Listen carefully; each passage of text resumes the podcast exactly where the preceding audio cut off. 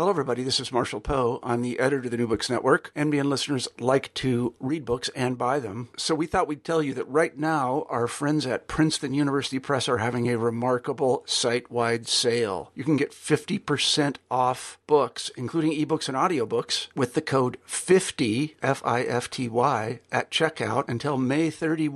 You can save some real money on Princeton University Press books. I encourage you to go there and check it out. It's the New Books and Literary Studies podcast. I'm your host, Philip Witteveen, and today I'm joined by Emily Trushchenko. Doctor Trushchenko is a research associate at the University of Oxford in the Faculty of Medieval and Modern Languages.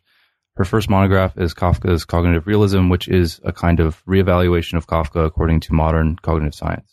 That's the book we're going to be talking about today. Very happy it's brought Emily to the show. Emily, thanks for being on. Thank you for the invitation. Um, all right, so I just wanted to quote you from the introduction to get a sense for what a cognitive realism might be. Um, you write, "This study will proceed from the assumption that what a literary work is can be best understood by investigating what it does." So um, this seems to be where you could begin to leverage the real cause and effect of the cognitive sciences to understand how and what literature is actually doing. So Um, I was wondering if you could just kind of talk about that, how you bring a scientific method to something that's historically been more abstract, less empirically observable, I guess. Mm. So, so I guess what I was getting at with that distinction between being and doing partly arises from the the tradition in literary studies of of trying to come up with interpretations of texts, so statements essentially about what texts mean. Um, but without necessarily much awareness of or indeed interest in how we get to making those statements in the first place. Um, so what what the nature is of the, the kinds of interactions that are happening between the text and the reader.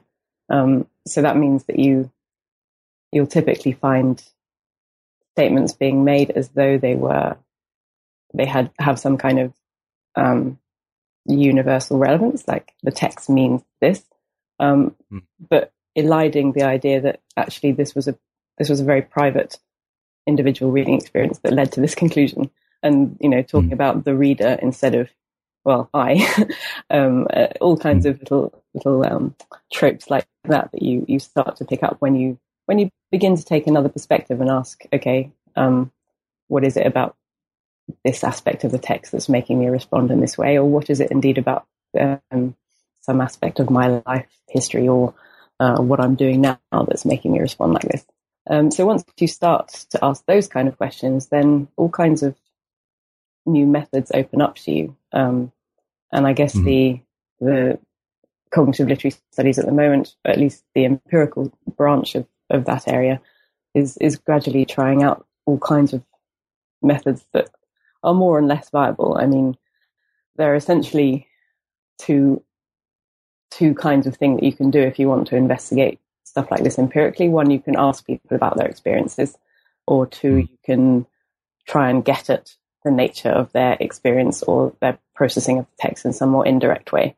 Um, obviously, both have drawbacks. So with the first method, you have to rely on people's introspective abilities, and you know people aren't always um, able to, they're not always aware and or able to articulate everything about their experience or um, or what fed into that experience. Um, mm-hmm. But then on the other side, if you're doing things like eye tracking or measuring reading times or other physiological measures, or of course brain imaging, which is, is getting hugely trendy in this area too, um, you're you're not actually measuring, you're measuring something else, and the relation between that something else and what you're actually interested in may be quite hard to pin down. Um, and of course, you start intruding into the reading experience more and more then. So if you've got people hooked up to an eye tracker or obviously sitting in an fMRI scanner, mm-hmm. then start to change quite significantly. So there's all kinds of, of um, empirical challenges. But I guess the, the point is that you're able to, as you say, start to disentangle cause and effect a bit. Um, and say, uh, if you take a whole bunch of readers and you've got a textual feature of a particular kind, it's on average likely that it will have this kind of effect. And that's that's really interesting if we're if we're curious in general about, you know, what makes us read fiction in the first place. Mm-hmm. I, so from what I'm hearing, it sounds like you're, we're trying to, in the, in that area of cognitive literary studies, it seems like you're trying to generalize the reader from an actual sample of, of living, uh, actual, like actual readers, uh, that you're, that you're, I guess, treating, um, their responses, their introspection, not so much as, uh, the actual interpretation, the final universal meaning of it, but more like as data a little bit. Does that sound correct? Mm, yeah. Yeah. Obviously, humanities people often hate the word data. Um, they'll talk mm-hmm. about reductionism as a sort of dirty word. And, um, I think it's, I think data are great because they can help us move towards conclusions that are, that are more robust than simply a hypothesis that I might come up with based on my own single reading experience. Um, mm. It's important not to be too, um, too broad brushed about it too, though. I mean, um, some of the, some of the earlier experiments, and indeed experiments happening now, um, very much flatten out all kinds of individual variation between um, reading participants, and um, and also can have slightly problematic assumptions about some kind of blank slate reader, or some, some kind of, you know, um, standard uh, non-expert reader who mm-hmm. will have certain qualities, um, and and also perhaps make assumptions about that that blank slate reader being in some way more reliable than a, a literary critic who spent their whole life learning how to read really well. And obviously that that doesn't go down too well with with more traditional um, literary scholars who who feel that that expertise does have a value, and of course it does. So it's it's difficult to get the balance right between um, between valuing and um, and and taking seriously individual, you know, singular reading experiences, and also saying, well, let's put this in context. Let's let's explore the the commonalities between people as well as the, the differences. I guess that's something that for me has often been quite frustrating about humanities research, is that there's so much more emphasis on on the specialness of, of individual readings, um, to the complete exclusion mm-hmm. of, of stuff that we do share as human beings. There's a lot more that's similar about us than than what differs between us, and it's nice to try and uh, come to a better understanding of, of that stuff too, I think. Yeah, that, I mean, that makes a lot of sense, and especially given, um, I mean, the methods that, the principles that you're trying to bring to bear on, on, on like the problems of, um, of literary interpretation. So I, uh, just, just trying to draw conclusions based on, based on actual reader responses. Um, I, I did notice that you had two empirical studies in your appendices. I was curious maybe how, how you personally have been approaching that, that challenge of, of understanding what we have in common. Yeah, it's certainly been a challenge. um, uh, both the, the experiments that I refer to in, in this book were, well, particularly the first one was um, a hugely steep learning curve for me. And um, it, so the, the first experiment was one that I carried out during my, my PhD. Um, I had all kinds of advice from uh, very knowledgeable and well-meaning psychologists who told me to do something completely different and much simpler. And I ignored mm-hmm. it all and went ahead with my completely overambitious, uh, uh, it was a way of, of trying to get away from the standard kind of psychology rating scales and very predetermined, um, formats for people to respond in. I wanted to, I suppose, allow, allow people to, Um, to say whatever came up when they were reading mm. a bit of Kafka, rather than ask them about things that I thought I was interested in. Um, and, right, uh, and I mean, your initial definition of realism comes from, I think, a, a reader response. You you asked someone to define realism, and that's kind of how you uh, opened up the discussion on on what is real, what is realism. Um, so I uh, I guess to get back to the book, or the the gist of the main gist of the book. Uh, The focus um, when trying to understand uh, cognition in Kafka's writing is, is on visual perception in particular. So I guess I kind of wanted to ask you a bit about um, why vision and and um, how did you how did you come to how did vision become the important uh, aspect of cognition you were you were going to focus on? Well, um, I'd I'd written a proposal for my doctorate that uh, was very properly mainstream literary criticism. It was it was all about representation of space in modernism, and I, I, you know, it made sense and was a kind of interesting-ish question, I suppose, but not really for me. And I, I got very cold feet about it just before I started the PhD, and um, mm-hmm. and talked to my parents, who were both psychologists, and they said, in the typical scientist way, well, what's the question you're really trying to answer? Is there one? Because if there isn't, maybe you shouldn't go ahead and do three or four years of um, very intensive, lonely scholarship. Um, and I realized that I did have a question, and it was, why is Kafka's writing so brilliant? Why why do I still want to read it all this time after it was written? And um, what makes mm. it so powerful? Uh, and I guess, I mean, my, my intuitions about space hadn't been entirely wrong. I think there is there is something strange going on with space in Kafka, but actually I, I gradually realized that it's less space and it's more about how we perceive space. Um, and... Mm. Vision is a huge part of that. Of course, it's not the only part, and um, people quite rightly get annoyed when when vision is, um, as it often is, prioritized over all the other senses and um, treated as the only one that kind of matters. Um, it clearly isn't, mm-hmm. but it is. It is a very a very dominant sense in human cognition, and um, it's responsible for a, a lot of the uh, the characteristics of how we. how we experience the world around us. And I think Kafka is doing some really interesting things specifically with the representation of uh, of vision and and its uh, imaginative corollary, um, mental imagery or vision-like imagining. Yeah, there's a really interesting parallel drawn between um, visual perception and and imagine imagined uh, perception or percepts that are things you're perceiving that are totally imaginary. So, um, I guess a big part of, um, I, for me, the one, the thing that struck me reading this was that, um, something could be real or could affect us as real, um, only because we, we perceive it that way. Like, um, we would have like a, like a, the reaction towards something frightening in Kafka, um, in the same way that we would react to something really actually physically um, frightening. So it seems like there's, uh,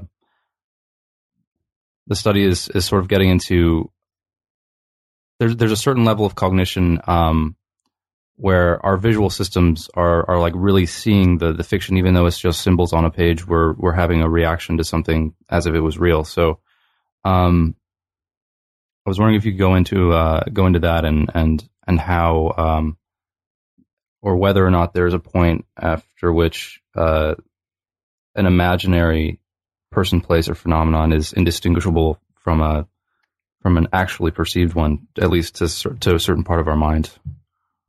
Mm. Yeah, I think. I guess this was the the idea that I was trying to sort of feel my way around in coining the term. Well, if I did coin it, I, I guess some people have used it before, but uh, what I mean by cognitive realism is is this um, correspondence that can be created between um, how aspects of perception are depicted in a text and how they um, are understood to act in the real world. Um, mm-hmm.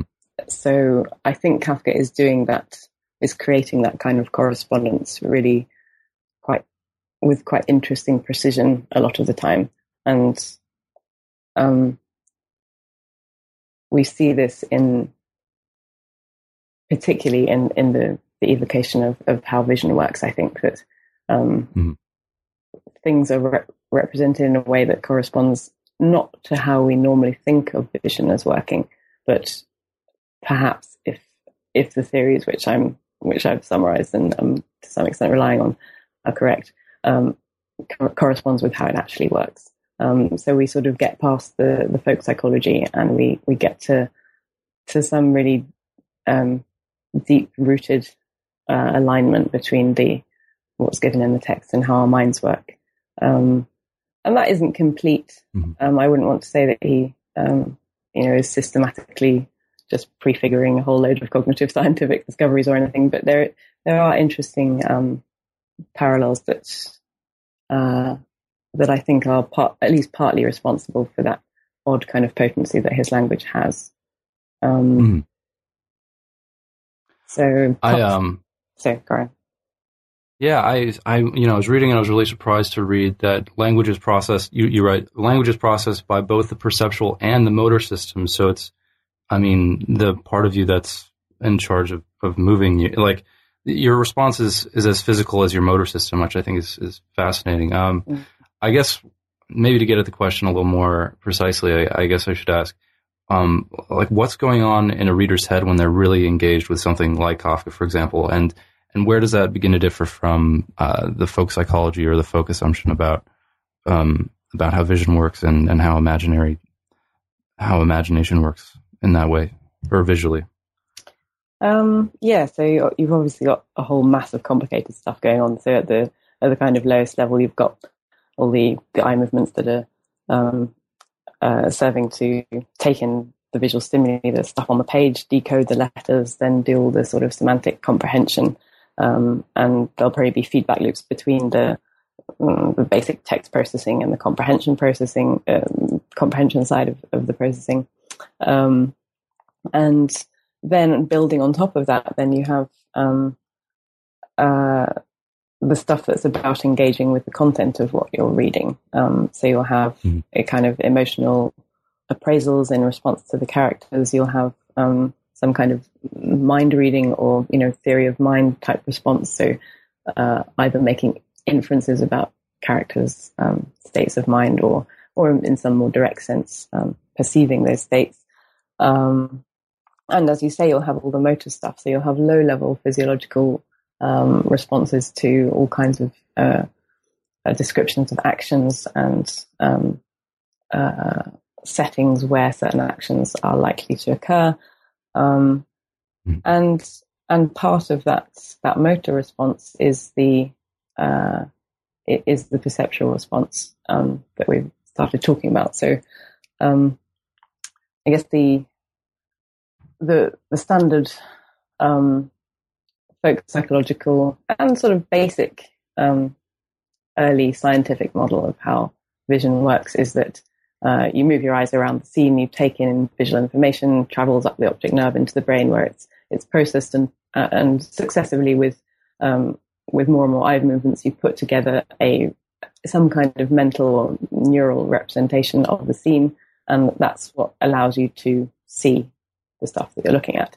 Um, so this this kind of seems to make sense as far as it goes, but when you start to uh, ask ask how that mental representation actually allows us to have the experience of seeing something, gets a bit more tricky, because what is what is the nature of that neural representation? There's there's, there's good candidates. So um, uh, primary visual cortex, for example, is known to um, represent uh, the current stimuli in a retinotopic fashion, that is, uh, corresponding to the uh, the patterns of stimulation on the retina.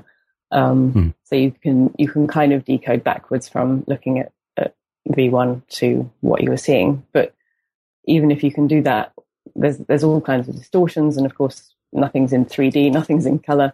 Um, you're not explaining a whole lot of stuff, and you're certainly not explaining why that should give rise to some kind of experience at all. Um, hmm. You're also probably relying on some kind of little... Um, Uh, some kind of homunculus, some kind of um, metacognitive agent who who looks at the uh, that neural display, reads the stuff off it, and then mm. you know, uses it to, to know what's being seen. So then you're then you're um, in a position where you have to explain how that homunculus is functioning. Um, and this this kind of model is still very much um, Uh, present in, in current scientific theories. People will actually talk about, in scare quotes, but but seriously, like the mind's eye function and things like that. Mm-hmm. Um, but you have you have this huge uh, lot of unexplained stuff, and you have what what Dave Chalmers called the hard problem, the problem of why uh, physical processing should give rise to subjective experience at all. Um, mm-hmm. So that's very that's very um, acutely posed by that type of model of perception. And so mm-hmm. uh, alternative models have been proposed that say, in fact, seeing doesn't rely on building up an internal representation of what is being seen. You don't need to do that. These kind of theories, inactive mm. theories or sensory motor theories, say, because, well, it's all out there in the world for you to look at when you need to. So why would the brain, brain bother to put together a, a very um, computationally costly representation? It doesn't need to.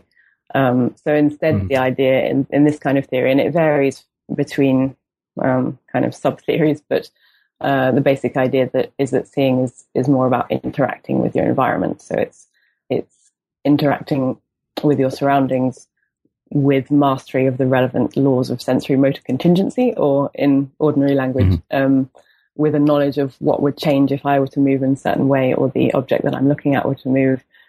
A very low level detailed um, knowledge of those those contingent interactions when it comes to reflectance and um, and contrast and um, uh, and size and perspective and so on, um, built up over a lifetime of, of perceiving stuff. Um, so sure, sure. So that's that's kind of that's the alternative and active model of perception, and that's the one that I think Kafka is is tapping into really quite directly by. I, I think it's it's really it's really striking once you start to think about it this way, because he so often just doesn't give you nearly as much detail as you were probably expecting in descriptions mm. and stuff. Um, and often I think you don't really notice that until you start looking for it, because it you read it really easily and it's it you know you just flow through it so naturally. But there is there are a huge number of gaps. And, and gappiness is one of the um, the main uh, perceptual characteristics that theories like inactivism try to uh, try to account for. You know, we mm. like to think that we have a, a hugely detailed model of the world available to us at any point, but we really don't.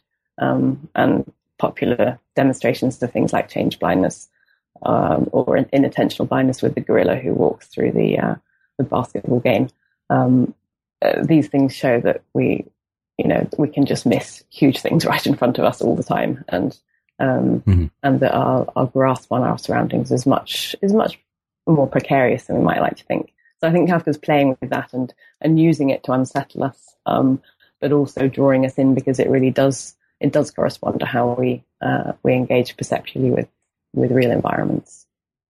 Mm-hmm. Yeah, I mean, when you uh, when you started when you began to define the term Kafkaesque, or at least what's called Kafkaesque, if, if it's not a real um, quality in Kafka's writing, is um, as something that's both compelling and uh, unsettling. So it seems like you're trying to better understand something that some aspects of visual perception that, that might be more precarious than we we might um, think of or assume. Um, so I I want to kind of get into how you apply these ideas to some actual Kafka, some actual um, bits of Kafka's writing. I, uh, in chapter three, after having built up these ideas and having um, sort of begun to establish your position uh, in like the inactivist camp, I guess, or with the sensory motor uh, theory of visual perception, um, we get into like a really interesting analysis of the opening of Der Process, or the trial. Um, so, or was that, is that the right name? Mm, yeah. Der Process. Ah, I remember it's Der, Der Process. Process. Um, So, I mean, you begin to say, you say that uh, the immediate environment exists only insofar as K, the, the main character, K, interacts with it. But um, what little we know about it is perfectly adequate, perhaps, because simply mentioning a movement or action creates the greater effect of a greater effect of cognitive verisimilitude. Um, it's it seems to me it's it's like when you talk about gappiness, it's like the spaces in between frames of a film where and and our brain is just sort of Uh, filling in the rest and, and making it contiguous and and um, and so, and making objects seem permanent in their movement. So um, I was hoping you could go a little further into um, how Kafka is is I guess evoking uh, an imaginary perception that seems um, that seems real, and, and just how and in just what ways um, it's real given the inactivist account of. of uh, perception and um, and that. yeah. Um, so, well, that passage that you talk about is, is probably my favorite bit of Kafka. And mm. I think it's just, it is remarkable how little it says. And yet, uh, at least for me, and I think for many other people that I've talked to, how little you miss all the detail that you might normally expect. Um, mm. So, you know, you really don't know anything about about where the protagonist K is is waking up um, until you learn that he sees something from his pillow. Um, and so you can infer that he's in bed. And then it says there's a knock. So you kind of infer that he's in a room with a door. And, um, and you know, it, it proceeds like that very much from just very minimal hints um, to create something that, that just works, that you just that you just kind of take for granted. And whether you do fill in all the gaps or not, I'm not sure. I think this is part of the, um, this is one of the uh, the entailments of, of the inactivist theory, is that there will be lots of gaps and you may not even need feel the need to fill them.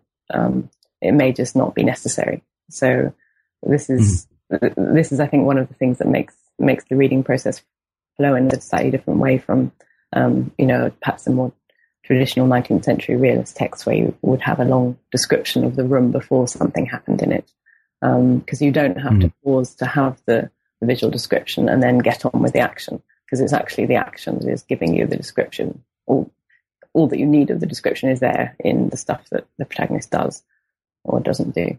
Um, mm. So you, and then, and then the world of, of the trial sort of gradually expands in that way, just giving you very little, um, gradually, uh, bringing in hints of other places that there are, usually also through action. Um, mm. and then starts to sort of give us, give us hints of, of the ways in which perception works if it's not conceived of in this pictorialist way. Um, so if it's not about building up mental pictures, but about something more, more action bound. So there'll be moments, moments where, for example, um, you just come into a room and it's all there just all at once without you having mm. to, to do some kind of um, cumulative building up of the picture of the room.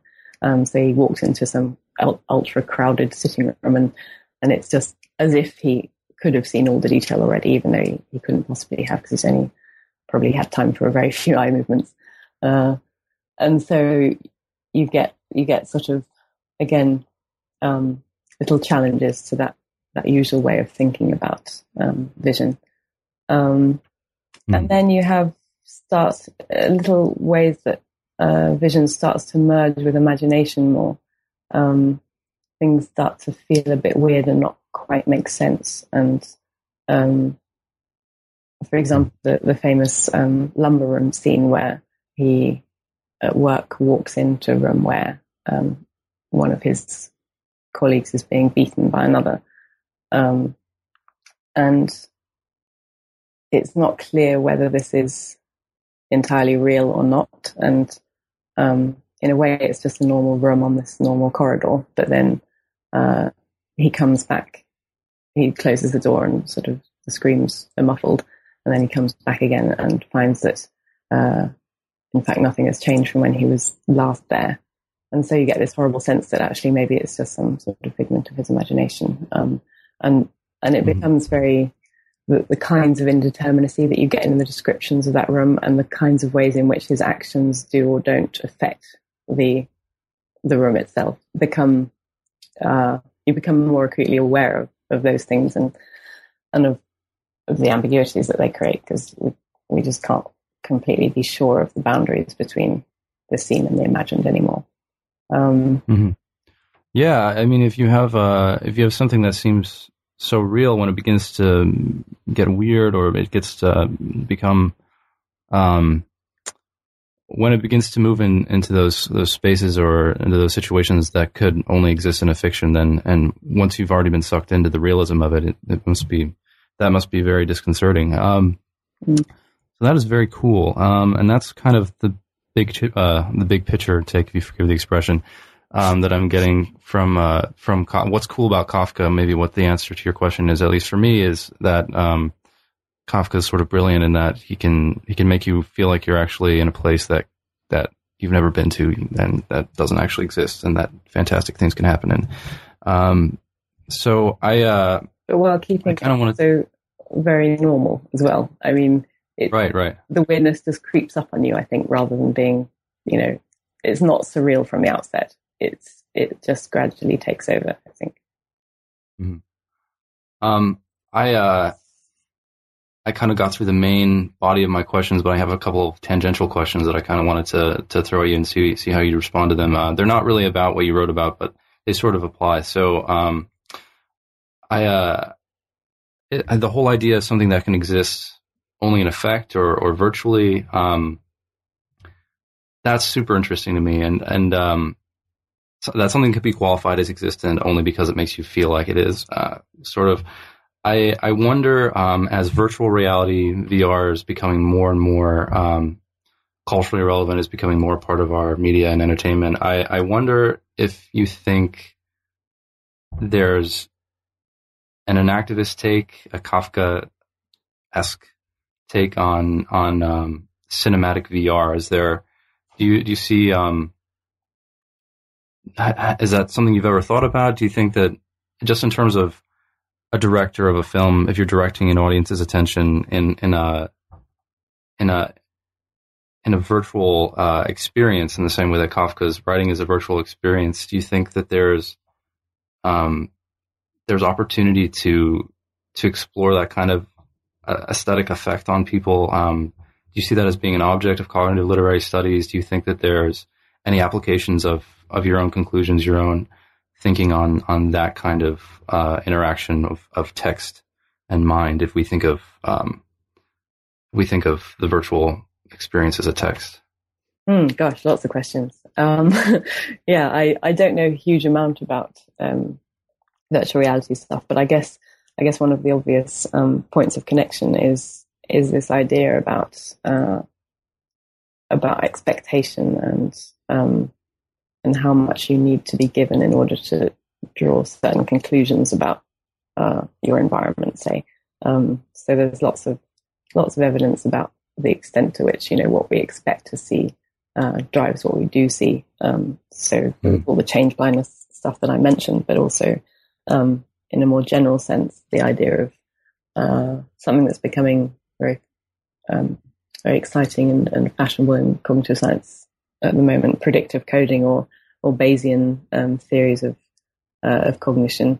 Um, people like the philosopher Andy Clark, for example, are um, saying this is going to just revolutionise cognitive science. It's it's all about um, the idea that what the mind is doing is trying to account for the incoming sensory data by matching it with some kind of top-down uh, prediction, and the idea is mm-hmm. to, to minimize the prediction error.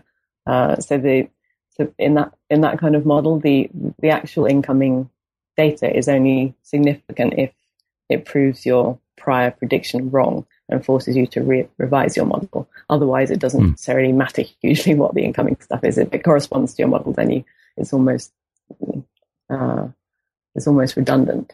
Um, mm-hmm. So, I think. Maybe that kind of idea and and the thoughts about in activism that we've talked about um, give you a way of thinking about uh, the construction of, of virtual environments in, in a slightly different and a slightly more parsimonious way, I guess, because um, you're not having to just like just like Kafka is kind of getting away from this very long entrenched um, idea in poetics that creating a vivid Uh, reading experience requires you to paint a, a verbal picture. Um, mm. You can get away from that idea maybe in, in, in other media as well, and um, actually give people rather little, give people these hints, give people all the gappiness, and see what they do with it and whether they even notice it. Um, I think you're getting you're you're seeing some of that applied to um, in artificial intelligence contexts. You know, people trying out these. these less um, representationless models of perception and seeing whether they work better in uh, in robots. Um, and they seem to, it seems to get around a lot of the um, the problems of like computational demands and, and actually work quite well. Um, mm-hmm. So I think, yeah, there's there's lots of interesting stuff that could be done there. I don't know how much cognitive literary studies will contribute, but I hope it will get involved in all kinds of exciting stuff like that, because I guess this is one of the main The main excitements for me of doing cognitive as opposed to other kinds of, of literary work is that you can really feel that you're in a dialogue with a whole lot of other burgeoning, fast-moving fields rather than in sort of um, a bit of a backwater, which it felt to me as an undergraduate that that the field mm-hmm. was. Um, and not that we should, I think people people who are more perhaps traditionalists in thinking about these things perhaps worry that, you know, if we're if we're entering into a dialogue with the cognitive sciences, well, we're just going to be the sort of poor sister who has nothing to contribute. I absolutely don't think that's the case. And I, um, mm. though, although this book is is primarily taking scientific insights and seeing what can they say about Kafka, I'm more and more interested in in how we can say stuff back and how we can, you know, adapt empirical methodologies to work well for telling us about literary reading, yes, but also then by extension about how minds work in general. Um, and mm-hmm. just contributing to those debates in a very um, uh, equal and two-way fashion. I think that's that's what I really hope that cognitive literary science, or whatever you want to call it, will, will end up doing. So yeah, mm. virtual reality, definitely, if we can, that would be excellent. yeah, I okay. I, I just have one last question for you. Um, you write uh, that this investigation is really uh, only in the early stages, and so that m- many questions have to remain just questions, uh, or at least they might, might become better defined questions. I, I'm wondering, um, this book was published in February of twenty fourteen. I, I'm wondering what's occupying you now, um, in your work, in your, in your research, and, um, what are you, what are you working on now? Um, yeah, I guess I've, I've gone a little bit further down the route of thinking about differences between readers. So um, I have a long-standing interest in, in mental health from um, my own experience, past experience, and writing a blog about eating disorders. And I've now mm. just started to put that those interests together with my, my literary stuff. Um, I collaborated with an eating disorders charity, Beach, last year, um, starting to investigate the connections between people's reading habits and their mental health, um, and got got some really fascinating stuff out of, of the, the survey that we conducted. And um, I'm just starting to design empirical work that will um, start to again, you know, get at the the potential causal mechanisms, both mechanisms of um, uh, of therapeutic benefit and potentially um, harm as well. Uh, I think there's a, a huge amount to be learned there, and And lots of assumptions about, you know, um, how literature must be good for us in certain ways, but these assumptions are not very often rigorously tested. So it'll be interesting to to do that. Um, and that's, yeah, that's that's actually becoming really satisfying and a really uh, a really nice way of linking uh, interests of mine that have been quite distinct until this point. Um, so I'm thinking about mind-body feedback obviously becomes very important in the context of disordered eating. Um, so I've just just finished a, a paper on that, uh, thinking about how feedback, um, positive feedback loops in particular, can be uh, thought of as quite important to, to reading in general, but also particularly reading when we uh, have mental health problems in the picture. So uh, yeah, that's kind of where I'm going at the moment.